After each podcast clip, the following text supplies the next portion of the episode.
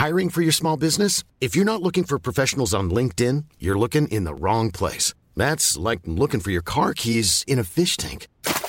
LinkedIn helps you hire professionals you can't find anywhere else, even those who aren't actively searching for a new job but might be open to the perfect role. In a given month, over 70% of LinkedIn users don't even visit other leading job sites. So start looking in the right place. With LinkedIn, you can hire professionals like a professional. Post your free job on linkedin.com slash people today.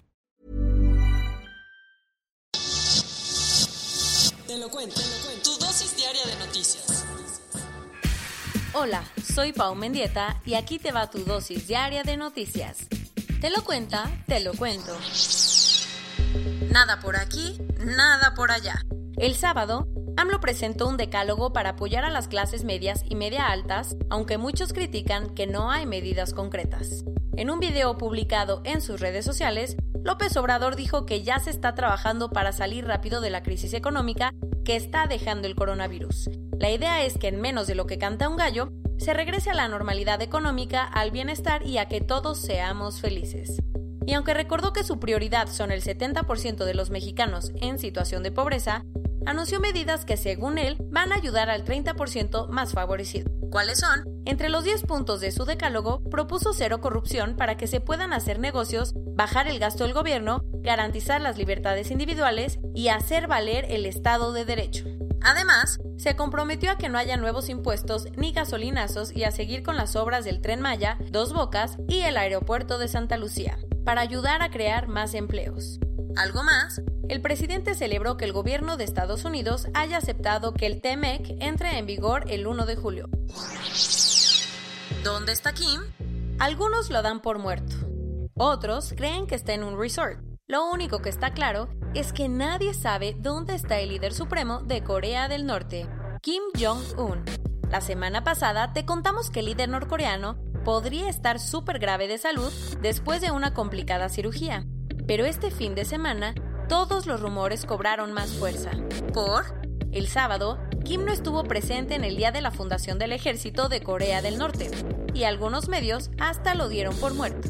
Pero eso no es lo más sospechoso, pues durante estos días se publicaron unas imágenes satelitales que supuestamente son del tren personal del dictador estacionado en un lujoso resort de Wonsan, una ciudad de la costa este norcoreana. Según la agencia que publicó las fotos, el tren lleva ahí por lo menos desde el 21 de abril, aunque eso no dice mucho de la presencia o salud de Kim. Y entonces, entre todas estas dudas, una delegación de médicos militares de China, el BF de Corea del Norte, viajó a Pyongyang para asesorar a los norcoreanos sobre la salud del mariscal. Mientras tanto, seguimos sin información oficial. No creas que eso del eco-friendly es algo nuevo. De hecho, podría tener miles de años. Según recientes investigaciones en Pompeya, la ciudad italiana que sepultó el volcán Vesubio, los romanos ya tenían un sistema para reciclar y reutilizar la basura. El equipo encabezado por el profesor Alison Emerson descubrió que a las afueras de la muralla de la ciudad, los romanos creaban montículos con basura para hacer un ciclo de reciclaje y reuso. Y al parecer, este sistema era muy usado porque el equipo de investigadores concluyó que parte de la ciudad se construyó con basura. ¿Te han regañado por llegar a tu casa con unas copitas de más? Bueno, si hicieras eso en Arabia Saudita, te podrían condenar a recibir cientos de latigazos en las plazas públicas, o al menos eso pasaba hasta el sábado, cuando el príncipe heredero Mohammed bin Salman anunció la abolición de los azotes como una pena para delitos como tomar alcohol o criticar a la realeza. Al parecer, esta es una maniobra de Mohamed para cambiar la percepción del mundo sobre su país, pero muchos creen que solo es de dientes para afuera porque las decapitaciones aún son legales para asesinos o narcotraficantes. La guerra civil de Yemen se sigue complicando. Un poco de contexto. En Yemen se enfrentan los rebeldes hutíes, apoyados por Irán, contra el gobierno internacionalmente reconocido, apoyado por Arabia Saudita, que tiene control del sur del país. Sin embargo, ayer la cosa cambió, porque el grupo separatista Consejo de Transición del Sur anunció su autodeterminación en las zonas que controla, como el importante puerto de Adén. Con esto, el Consejo dio un paso más para pedir reconocimiento internacional como país independiente y abrió otro frente de batalla en la guerra que ya lleva cinco años. Corona News Global en el mundo. Hasta ayer en la noche, 2.968.627 personas se habían contagiado y 206.265 habían muerto. Gobiernos de todo el mundo, como el de Colombia y el de Brasil, han liberado a miles de reos de las cárceles para evitar más contagios. Iris Love, la famosa arqueóloga que descubrió el templo de Afrodita en Turquía, murió de coronavirus en Nueva York. Según la más reciente encuesta, menos del 50% de los franceses están de acuerdo con las medidas de confinamiento. En México, hasta ayer en la noche, 14.677 personas se habían enfermado de COVID-19 y desafortunadamente 1.351 habían muerto. La UNAM lanzó la campaña Dona un kit, protege a un residente para equipar a los médicos con equipo de protección. Nuevo León va a restringir los horarios de transporte público. Pemex le pidió a 18.331 empleados de confianza que le den chance de descontarles 25% de su sueldo hasta diciembre. Según el gobierno, Disney se puso en contacto con ellos para darle más difusión a su sana distancia.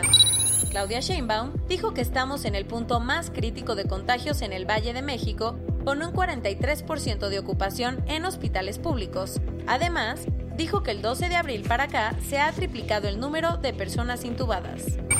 Lo bueno, al menos 864.122 personas se han recuperado.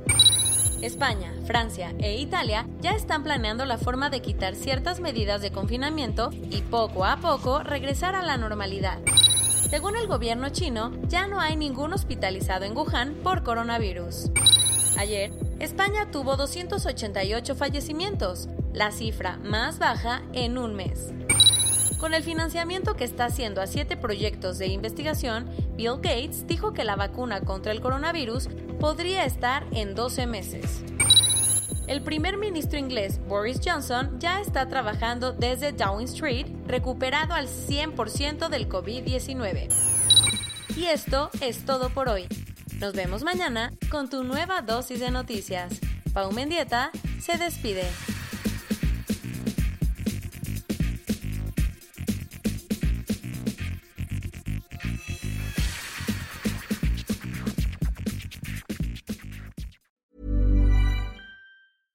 Hey, folks, I'm Mark Marin from the WTF Podcast, and this episode is brought to you by Kleenex Ultra Soft Tissues, your ally to help tackle your allergy symptoms this season. I love the change of seasons, but nobody loves pollen and all those other things floating in the air that make you sneeze during this nice weather. Kleenex Ultra Soft Tissues are hypoallergenic and allergist approved, so fight back against watery eyes and runny noses without worrying about irritating your skin. For this allergy season, grab Kleenex and face allergies head on.